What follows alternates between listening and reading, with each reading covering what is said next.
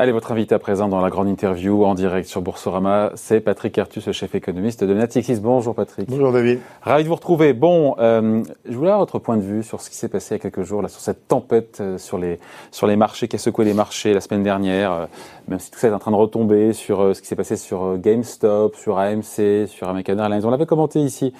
Euh, depuis, c'est largement retombé puisque l'action GameStop a perdu 70% Mhm. par rapport à, à ses plus hauts. Mais voir comme ça, encore une fois, des, euh, des hedge funds euh, à la peine perdre des milliards face à une horde de petits actionnaires bien organisés via les réseaux sociaux. Et voir ces perturbations engendrées par euh, voilà par par le- les ce qu'on appelle les Wall Street Batters. Mhm. Euh, ça vous inspire quoi? Ça vous inspire de, de la perplexité, de l'inquiétude ou euh? Bah, trois réactions qui sont d'ailleurs pas dans la même euh, direction. Euh, la première, c'est que c'est une conséquence inexorable de ce qui se passe avec les politiques monétaires. Il va falloir s'habituer à en voir d'autres. Il y a l'argent hein, qui est impressionnant aussi, parce qu'il a aussi fait l'objet d'un pari collectif. Donc, euh, euh, et on en verra d'autres, parce qu'il y a beaucoup de liquidités. Car on sait qu'aux États-Unis, beaucoup de ces petits porteurs, en fait, utilisent les chèques qu'ils reçoivent de l'administration. hein. donc, au lieu de consommer, ils vont en bourse. Et puis quand il y a beaucoup de liquidités, c'est facile de coordonner finalement euh, un groupe d'investisseurs pour acheter le même titre ou le, ou le même actif. des titres Euh, de petite taille, de plus Alors ça moins peut paraître, c'est pas- plus dur sur Apple, Ouais. mais, mais on peut avoir, euh, c'est-à-dire on voit ces, ces mouvements, c'est euh, GameStop, euh, euh, on a vu l'argent, bah, le Bitcoin, enfin Ouais. bon, euh, puis on a vu d'autres titres, hein, euh, AMC, etc. Donc, euh, mais, mais il y aura sur des petits actifs hein, qui sont de capitalisation faible, il y en aura plein d'autres. Parce que euh, c'est facile, quoi, je veux dire. hein. il suffit de coordonner une action euh, alimentée par la liquidité banque centrale. Euh, euh, donc on a un stock gigantesque de monnaie. Euh, il n'est pas il- il- sur les grandes classes d'actifs, le stock de monnaie va plutôt provoquer un mouvement à la hausse relativement continuel. hein. Les prix de l'immobilier aux États-Unis ont augmenté de 10% en 2020, ce qui est quand même euh, très impressionnant déjà. hein, ça, ça peut s'accélérer. Donc sur les grandes classes d'actifs, on voit plutôt c'est une bulle, quoi. Enfin, tiens, disons une hausse régulière des prix. Sur les petits actifs, hein, avec une capitalisation faible, on peut voir des grosses, grosses, grosses perturbations des prix parce qu'il y aura euh, tout d'un coup plein de liquidités qui viendra, puis les gens prendront leur profit, et iront ailleurs. Donc on n'est Sachant pas. quand même pour les, euh, les directions de ces entreprises-là, ça a été bénéfique puisqu'on le disait hier ou avant-hier, je sais plus. euh, GameStop a pu faire appel au marché, lever Oui, des fonds, et AMC aussi, et American Airlines aussi. Oui, oui. Donc quelque part, c'est pas, pas Oui, mais négatif. enfin, d'un hein. autre côté, alors euh, ensuite, qu'est-ce qu'il faut en- bon, Voilà, c'est ce que j'ai dit est descriptif. Ensuite, deux, deux choses. Un, c'est ça contribue à ce mouvement qui est quand même très ennuyeux, c'est qu'il n'y a plus d'informations sur les marchés financiers. Donc, quand les indices boursiers d'une entreprise ne reflètent pas la valeur intrinsèque de l'entreprise, c'est quand même ennuyeux parce que c'est le normalement ce que font les marchés financiers, c'est de transmettre de l'information. Donc, on perd euh, le contenu informationnel des cours. Et pourquoi? Bah, parce que GameStop, la, valeur intrinsèque de GameStop n'a pas été c'est pas 20 multipliée par, pas C'est pas 20 multipliée- milliards. voilà, pas été par 10 euh, en deux jours. Et, donc euh, on perd, on perd, on perd l'information contenue dans les cours. Et ça c'est grave parce que c'est l'économie de marché, c'est quand même que les prix de marché donnent de l'information. hein. Si les prix de marché ne donnent plus d'information, c'est juste le reflet d'une spéculation organisée. C'est quand même très très ennuyeux pour l'économie de marché. Et puis, troisième message, ça a l'air de décourager. Alors, euh, on ne sait pas exactement, mais les, les dernières estimations, c'est que euh, ça a coûté 20 milliards d'euros, 20 milliards de dollars au hedge fund, hein, uniquement GameStop. hein, le, le fait de devoir racheter euh, les shorts. hein. et euh, on, pleure sur leur sort non, on pleure pas, mais on voit qu'il y a un mouvement maintenant chez les long shorts, comme on dit, hein, euh, à devenir long. Donc en fait, euh, on va, il y aura sans doute beaucoup moins de positions courtes, hein, de vente à découvert, de short selling.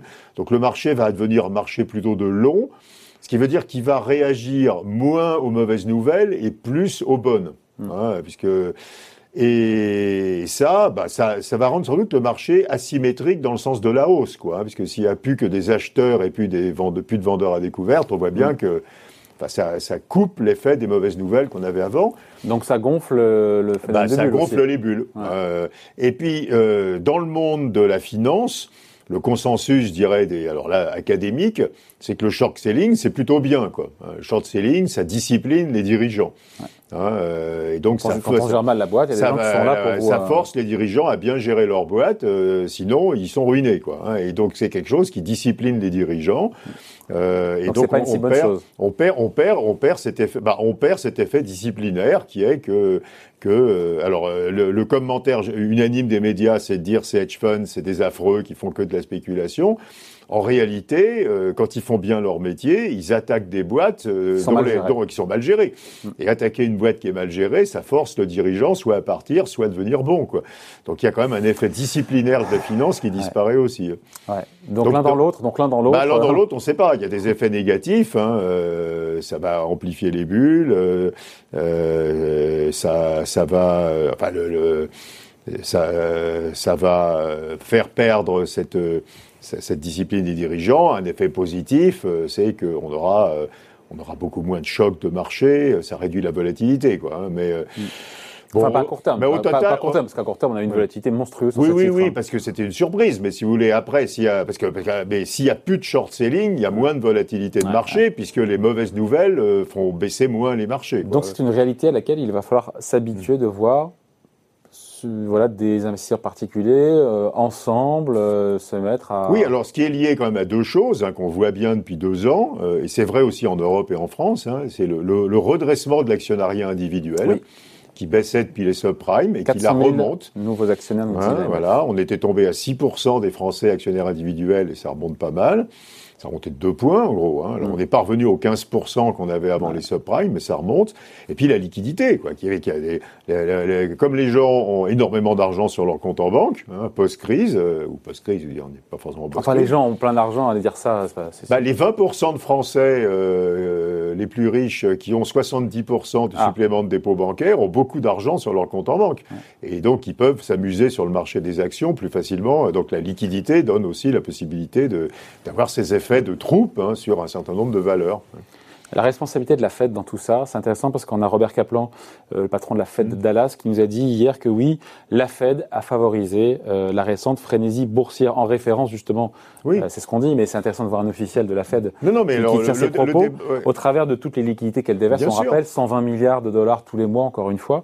Cet emballement boursier aussi, Bah, la, la que de le- la Ce qui est assez intéressant, c'est que le débat sur la décorrélation entre les marchés, et pas que le marché boursier, hein, ma- tous les marchés, regardez la, la valeur des entreprises, euh, euh, les, les matières premières, hein, regardez ce qui se passe sur les marchés de matières premières. Ouais, pétrole à 58 dollars. Euh, voilà, mais ça va continuer à monter. Regardez ce qui s'est passé sur le gaz, euh, sur les métaux, sur le blé, enfin, euh, et euh, l'immobilier, bien sûr, on en parlait. Aux, aux États-Unis, il commence à y avoir un très très violent débat sur euh, la Réserve fédérale à décorréler les marchés de l'économie réelle, et c'est pas bien. L'argument qu'on évoquait avant, hein, on perd l'information qui est contenue normalement dans les prix de marché sur l'économie euh, fondamentale. Ce débat n'arrive pas en Europe. Euh, et il n'arrive pas en Europe. On n'a pas beaucoup entendu la BCE sur les bulles. hein. Euh, il n'y a pas beaucoup de, il y a pas beaucoup de débats. Non, il y a un débat chez les intellectuels, chez les économistes, mais les, les, les Après, les autorités. niveaux des indices boursiers européens ne sont pas au même niveau vrai. que les indices boursiers C'est vrai, américains. mais, mais ce qui se passe aux États-Unis se passe en général en Europe un peu après. Euh, donc euh, sur l'immobilier. euh, alors j'ai fait un travail qui alors qui montre que c'est un peu asymétrique, c'est-à-dire que quand on crée de la liquidité, aux États-Unis on fait surtout monter les actions et moins l'immobilier, et en Europe on fait surtout monter l'immobilier et moins les actions. Euh, mais on va avoir, euh, on va avoir des bulles. Je veux dire, c'est évident qu'on va avoir des bulles. Enfin, on a, la, la BCE, c'est 200 milliards d'euros par mois, hein, donc euh, on va avoir des bulles. Et, mais le débat en Europe n'a pas été lancé, parce qu'en Europe, on considère que euh, finalement, euh, c'est pas c'est pas un problème de politique monétaire. S'il y a des bulles, les États ont qu'à s'en occuper par de la régulation, par de la fiscalité. Euh, et la BCE fait son travail de euh, soutien de l'économie. Je crois qu'à un certain moment, le débat sur la gigantesque décorrélation entre les marchés et l'économie réelle va revenir, Ouais. Et comme aux États-Unis. ouais, hein. Et l'idée qu'il faudra euh, en sortir tout doucement, c'est ce que nous dit Robert Kaplan. C'est pas la première fois, c'est l'ancien de Goldman Sachs Hmm. qu'il exprime voilà son inquiétude sur la stratégie de la Fed et en gros sur le fait qu'il faudra pas tarder, c'est ce qu'il nous dit trop longtemps Euh, une fois, en gros, on a compris que la pandémie serait sous contrôle côté américain pour justement commencer à normaliser un bah, petit il peu. commence un peu. La stratégie de la Fed n'est pas celle de la BCE. Il continue le programme d'achat dont vous parliez, mais comme par ailleurs ils réduisent des programmes de soutien aux banques, quand vous regardez le bilan de la Réserve fédérale, il augmente pratiquement plus. Hein. Il augmente d'une vingtaine de milliards de dollars par mois. On a dit 120 milliards de Oui, mais ça c'est ce qu'ils achètent. Mais par ailleurs, il y a 100 milliards de contractions sur d'autres programmes, hein, comme des et les, et les, banques en particulier n'empruntent plus à la Réserve fédérale tellement elles ont de liquidités. Donc si vous regardez le bilan de la Fed, hein, la, la quantité de monnaie de banque centrale, il, il, a beaucoup beaucoup monté au début de la pandémie et là il est presque plat. Le bilan de la BCE continue de monter extrêmement rapidement. Les taux d'intérêt à long terme aux États-Unis ont monté, pas les taux européens. Donc déjà la Fed, on parle du fameux tapering. Ouais, le fait de continuer d'acheter des actifs. Alors, alors le programme d'achat n'a pas été réduit, mais le, le, en réalité, la Fed a fait déjà le tapering depuis 4 ou 5 mois. Le bilan de la Réserve fédérale n'augmente pratiquement plus. Ce qui n'empêche pas les marchés actions de monter. Bah, oui, mais non. Mais le, 10 ans euh, est monté, on était à 1,10. Quoi. Oui. oui. mais on était à 0,50. Donc on a pris. Donc c'est bien leur stratégie. C'est cohérent, c'est cohérent. Ils, ont une stratégie de tapering euh, un peu discret. Donc en fait, ils vont, ils vont freiner l'expansion de leur bilan et ils vont laisser doucement se pontifier la courbe des taux d'intérêt pour calmer tout ça. Tu vas essayer de mm. calmer les actions, l'immobilier, etc. BCE, vous n'entendez pas ça du tout. La BCE, c'est on continue, on continue, on continue. Donc on n'a pas la même stratégie des deux côtés. Sur les niveaux de valorisation euh, des indices boursiers aujourd'hui, on se dit quoi? Parce qu'au niveau mondial, je disais que la valorisation des actions est 20% plus élevée que la moyenne de long terme. Oui, mais alors si vous, prenez le, si vous, prenez le, fameux indice euh, KEP de, de, Bob Schiller, euh, tout est trop cher. Quoi. Mm. Le problème, c'est que tout ça, c'est une référence aux fondamentaux. Le vrai sujet, c'est qu'on décorrèle les fondamentaux et les marchés. Donc il y a deux approches de marché. Soit vous faites du fondamental, donc, vous dites en gros, une entreprise, sa valeur boursière, c'est la somme actualisée de ses profits futurs. Oui. Quoi. À l'ancienne, on fait ça à l'ancienne. à l'ancienne, les, vrais fondamentaux. Soit vous faites ce qu'on appelle du portfolio rebalancing, c'est-à-dire les indices boursiers, ils sont au niveau qui euh, rééquilibre les portefeuilles, sachant que quand on fait de la politique monétaire expansionniste, il y a d'abord beaucoup trop de monnaie dans les portefeuilles, que cette monnaie est réinjectée dans les autres classes d'actifs et que les autres... Alors bien sûr, la quantité de monnaie diminue jamais, hein, mm. mais simplement le fait que cette monnaie serve à acheter des actifs fait monter les prix des autres actifs jusqu'à ce que euh, la structure des portefeuilles se rééquilibre. Donc on fait rebaisser le poids de la monnaie dans les portefeuilles, hein, par la hausse des prix de l'immobilier, des prix des actions, des prix des monnaies, tout ce que vous voulez. Euh, on est très très loin aujourd'hui d'avoir euh, complété le portfolio rebalancing. Oui, sur la partie euh, normale classique à l'ancienne. Ah bah on est, on est sur la partie à l'ancienne, on est trop cher aux États-Unis et on est à peu près normaux en Europe, disons. aujourd'hui sur la valorisation des Les actions. Les boursiers européens sont normalement valorisés. Sont à peu près à, l'incertitude près, ils sont à peu près normalement valorisés compte tenu des fondamentaux et les indices américains sont trop chers. Ce qui tient en assez grande partie au poids de la tech hein, et au poids des banques qui est plus élevé en Europe cher de combien Aux États-Unis, c'est dur à dire. Vous le disiez, par rapport aux indices de Schiller, de PER de long terme, c'est de l'ordre de 20%. Hein. Mais si vous le faites par rapport à l'approche en, portefeuille, en disant bah, l'indice boursier, c'est pas les fondamentaux, c'est le prix des actions qui stabilise la part des actions dans le portefeuille après une injection monétaire. Aussi bien aux États-Unis qu'en Europe, on est encore trop bas. Hein. Donc, suivant que vous avez l'approche fondamentale ou l'approche simplement de liquidité et de choix de portefeuille, vous n'avez pas du tout la même conclusion sur les indices. Alors après, les approches peuvent se succéder dans le temps. C'est-à-dire qu'on peut avoir pendant longtemps une approche de portefeuille, la liquidité achète des actions, les actions montent, les actions montent. Et puis quand les banques centrales commencent à serrer, tout d'un coup, on revient aux fondamentaux et on corrige. C'est peut-être ça qui va se produire. Pour l'instant, on ah, est bien. c'est ça. Parce qu'il y a beaucoup de gens qui disent pour le coup, le jour où euh, la pandémie sera derrière nous, maîtrisée, que l'économie va vraiment pour le coup se, redresser. Euh, les banques centrales ne resteront pas les bras ballantes, elles seront moins généreuses, moins accommodantes, moins stimulantes. Et donc, paradoxalement, cette reprise économique pourrait provoquer une correction sur les ça marchés. Dépend, euh, euh, mais ça dépend quelle est la violence de la réaction des banques centrales. Rappelez-vous, après la crise des subprimes, la BCE est jamais sortie de la politique monétaire expansionniste et la Réserve fédérale, de mémoire, avait remonté le taux d'effet de funds à 2,50, hein, alors qu'on était au-dessus de 5 avant la crise de 2008. Donc c'est quand, on dit que les banques centrales vont normaliser, c'est peut-être une petite semi-normalisation. Hein. Donc euh, c'était pas. enfin, on voit bien que c'est compli compliqué quand on fait de l'analyse action parce que je ne parle pas des choses plus fines hein, sur le sectoriel, on peut avoir bien sûr plein, mais quand on regarde globalement les indices, euh, aujourd'hui, on n'a pas du tout le même message si on fait cette l'approche fondamentale traditionnelle ou si on euh, l'approche par la structure des portefeuilles. Et donc à 5600 points sur le CAC 40 ben, Après, en Europe, il y a un autre phénomène additif, c'est que les assureurs vont devoir euh, acheter des actions. Alors, que la réglementation. Oui, mais alors que ça soit parce que la réglementation changera, parce que ça soit parce qu'ils pousseront leurs clients vers des fonds d'assurance où on peut mettre des actions comme les unités de compte. Que ça soit parce qu'ils accepteront de payer les fonds propres qui vont avec les actions. S'ils mettent pas d'actions dans les fonds en euros, les assureurs européens vont aller très très mal. Hein, et, et alors pas demain, mais dans les quelques années qui viennent. Donc on va avoir un autre mécanisme qui va pousser les marchés d'actions européens, qui va être la diversification des portefeuilles d'assureurs. Hein, Quelle est la part des actions dans les portefeuilles d'assureurs euh, Globalement, globalement en, France, en France, c'est 10%. 10%. 10%. Donc il y a de la marge. Oui, mais on a, énormément baissé. C'est-à-dire que Solvabilité 2 a fait, et certains assureurs sont à 4-5. Hein. Donc on a énormément fait baisser. C'est la réglementation? Oui, parce qu'ils ont réagi. À, l'époque où les taux d'intérêt sur les obligations étaient suffisamment rémunérateurs, ils ont évidemment réduit leur consommation de mm. fonds propres. Hein. Quand vous achetez une action, si vous n'avez pas de structure à côté, hein, vous payez 39 centimes d'euros par euro d'action hein, de fonds propres. Donc c'est énorme. Il faut mobiliser 39 centimes. Ouais, il faut, avoir, que l'assureur mobilise 39 centimes d'euros quand il achète. Alors il y a des moyens de réduire ça en mettant des couvertures, ou en mettant ça dans des produits structurés. Mais enfin, quand on a une obligation. Et quand on a une obligation, bah, c'est une obligation de l'État, zéro. Ah, et donc, euh, et donc euh, dans toute la période où les taux d'intérêt étaient à 3%, 4%, les assureurs ont massivement désinvesti leur portefeuille d'actions. Ah, sauf que plus le cas aujourd'hui. Sauf qu'ils peuvent plus. Aujourd'hui, avec euh, les taux, même si les taux remontent un peu en Europe, les rendements des obligations, des portefeuilles d'obligations vont continuer à baisser plusieurs années. Hein. On continue à perdre des vieilles obligations qui étaient plus rémunératrices. Et donc, les assureurs européens, qu'ils le veuillent ou pas, devront se diversifier en actions. Sans que la réglementation ne les. Alors que la réglementation évolue ou pas. Euh, ils peuvent le faire sans changer la réglementation, en changeant, la, à nouveau, si tout le monde achète que des unités de compte, mais ça, ça change le flux. Il y a un problème sur le stock.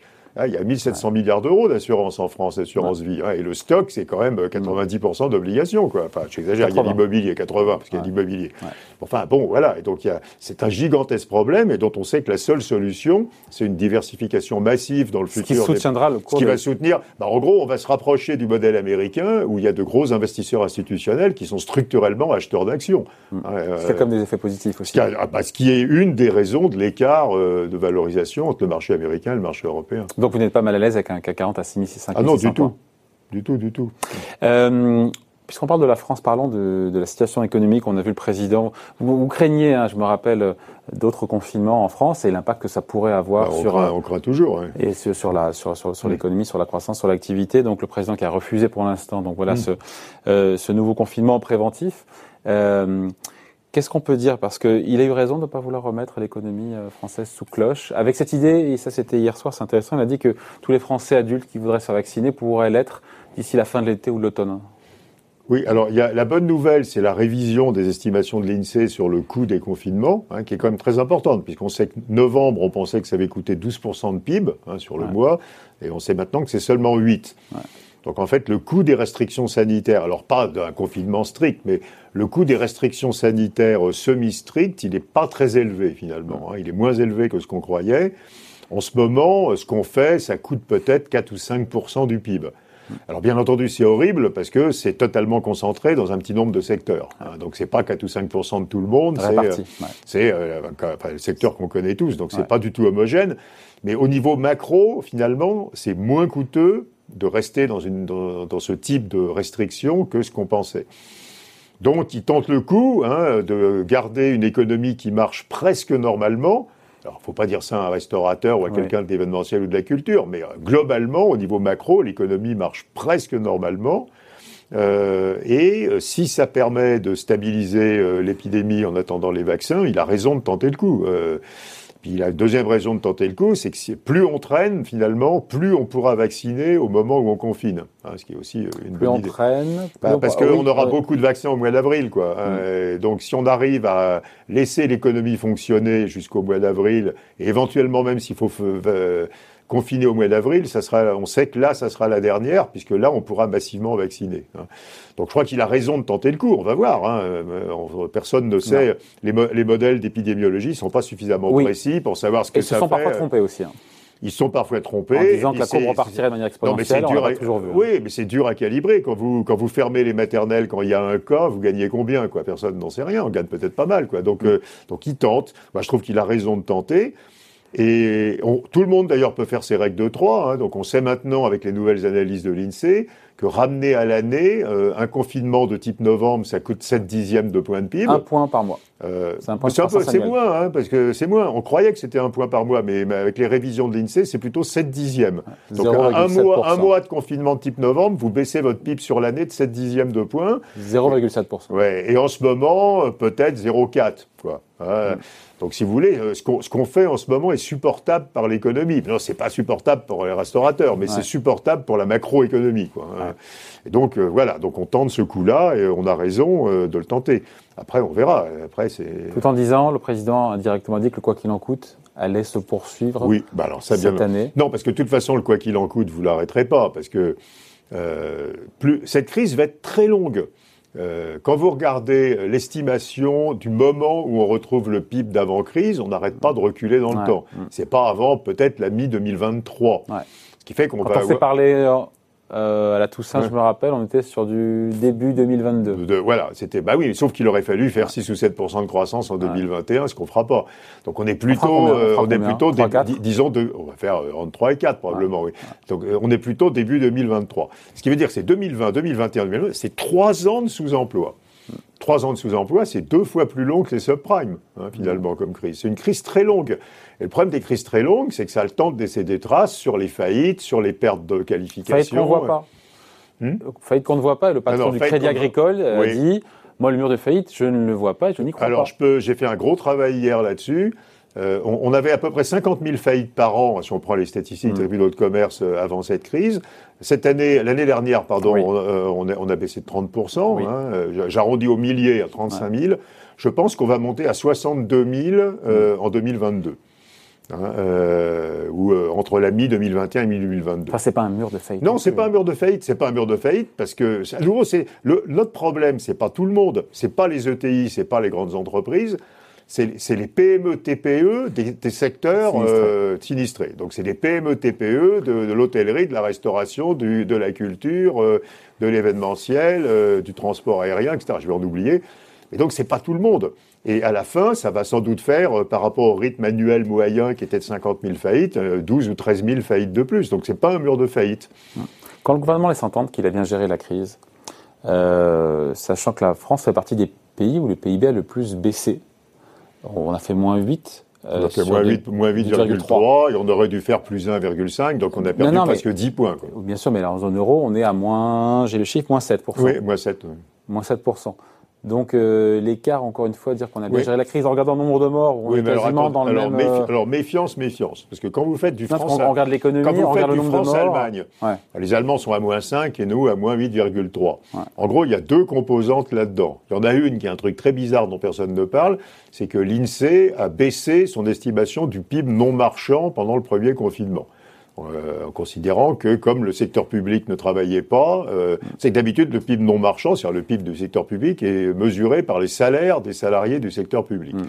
Et là, l'INSEE a baissé ça. Ce que n'ont pas fait les autres instituts statistiques ah. ou pas tous. Et puis deuxièmement, il y a le tourisme.